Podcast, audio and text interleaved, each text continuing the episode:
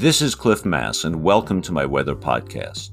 Each week, I talk about current weather, provide a forecast for the weekend and beyond, and give you more details about an interesting weather phenomena.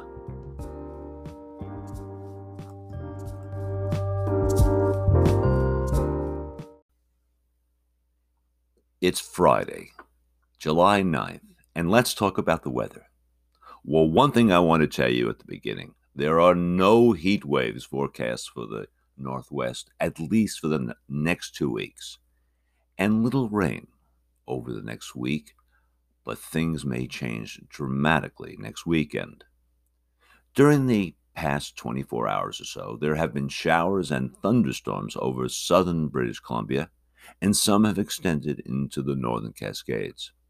And there's even been a few errant convective showers, thunderstorms over eastern Washington. I should mention Oregon, eastern Oregon, has gotten quite a few thunderstorms over the last week. But there's been no precipitation over the rest of the state during the last day or two, and that's going to be true for the next few days. Now, there's high pressure aloft over the desert southwest, and in that kind of situation, the Northwest will remain dry and a bit warmer than normal, with highs in the lower 80s in the western part of Washington, away from the water, and around 100, low 100s in eastern Washington. Now, Tuesday and Wednesday, a weak trough, an area of low pressure, will move through, and that should drop temperatures into the 70s in the western side of the state and the mid 90s in the east. And I believe drizzle and even some light rain is probable on the coast. Low clouds will move into the Cascade Crest, and we might only see sun later in the day. Now, temperatures will warm up on Thursday, but now we get to the interesting thing. The extended period forecasts of the major modeling systems show a deep trough of low pressure over the northeastern Pacific and that's going to slowly move our way. And at this point, the models suggest much cooler temperatures and even significant chances of precipitation over Washington state uh, next weekend and beyond. So we have to watch this very carefully. This would be a major regime shift towards cooler, wetter weather.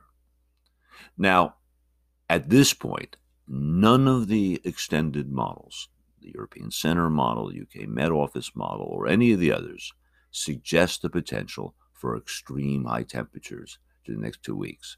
So the event we had was extraordinarily unusual, and there is no hint of any return of anything like it during the next next few weeks. So everyone can rest easy about the potential. Well, enjoy this weekend. It'll be really quite nice for almost everything and be ready for a major change next weekend. Thanks for listening. Weather doesn't end with the forecast. Now let's talk about the special weather topic of the week.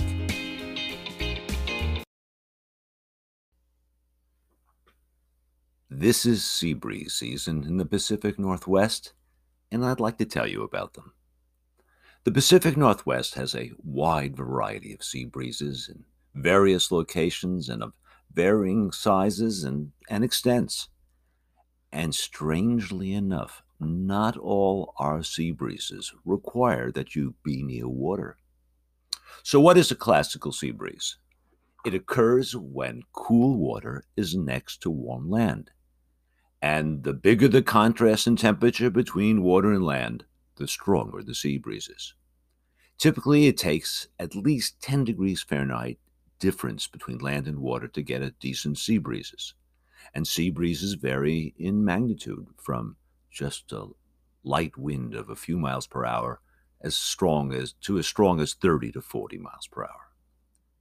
Sea breezes develop because pressure tends to fall over heated land, because heating causes the air to become less dense compared to cool water, where the pressure is higher.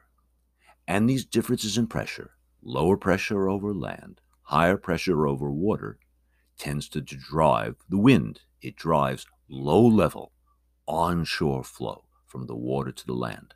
This is the sea breeze. Here in the Pacific Northwest, we have plenty of cold water, with the Pacific Ocean, the Strait of Juan de Fuca, and Puget Sound around 50 degrees Fahrenheit year round. So once our temperatures rise into the 60s and 70s, strong sea breezes can occur. Now, because we have all this complex terrain and multiple land bodies, our sea breezes come in many forms and in many sizes. And in fact, you can have multiple sea breezes of varying scales occurring at the same place. Now, let's consider the classic sea breeze along the Washington coast, which develops during the morning as the land warms up. Around noon, typically, sea breezes push inland along the Washington and Oregon coastal zone, uh, often capping the normal temperature rise. So, after the sea breeze passes and cool marine air surges in, the temperature stops rising. Thus, in a place like Hoquiam on the Washington coast, the temperatures might peak around noon, in contrast to a place like Seattle, where the temperatures peak four, five, or even six o'clock in, in the afternoon. The leading edge of the incoming sea breeze is called the sea breeze front, and it can shove air upwards like a mini cold front. And when it does so, when it pushes the air up, uh, it can push it up vertically enough so that the clouds can form. And occasionally, there's even some showers if the air is unstable and moist enough. You can see that on satellite pictures, this band of clouds at the leading edge of the sea breeze front.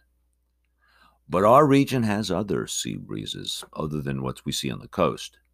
A very large sea breeze system develops between the cool Pacific waters and the heated interior of western Washington which of course is mostly land.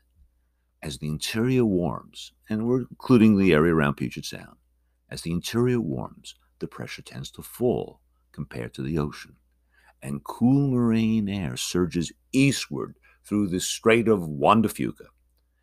Winds increase greatly in the strait during each afternoon, sometimes it can reach small craft warning levels. So it's not unusual to see winds of 20, 30 miles per hour coming inland through the strait through that for this kind of sea breeze.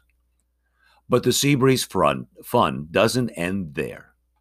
That eastward moving air in the strait then moves southward into Puget Sound, producing a well known summer weather feature for those who live in Puget Sound territory called the Sound Breeze. If you live in central or northern Puget Sound, you know the sound breeze. Winds develop from the north, and they can get as strong as 20 miles per hour, and they tend to develop each afternoon after roughly 2 to 3 p.m. Good winds for taking a sail, uh, flying a kite, or enjoying a stroll on, in the park. Nice winds that develop here in the afternoon. But I'm not done with local sea breezes. Eastern Washington can warm up much more than the western side of the state. And this results in greater pressure falls in eastern Washington compared to the western side of the state. This sets up a regional sea breeze with cooler air pushing across the Cascades in the evening and then descending during the evening along the eastern slopes of the Cascades into locations, locations such as Ellensburg, Wenatchee, and Yakima, sometimes even as far as the Tri Cities. So, Washington State is the land of summer sea breezes. You can be proud of that if you live here. But so is coastal Oregon.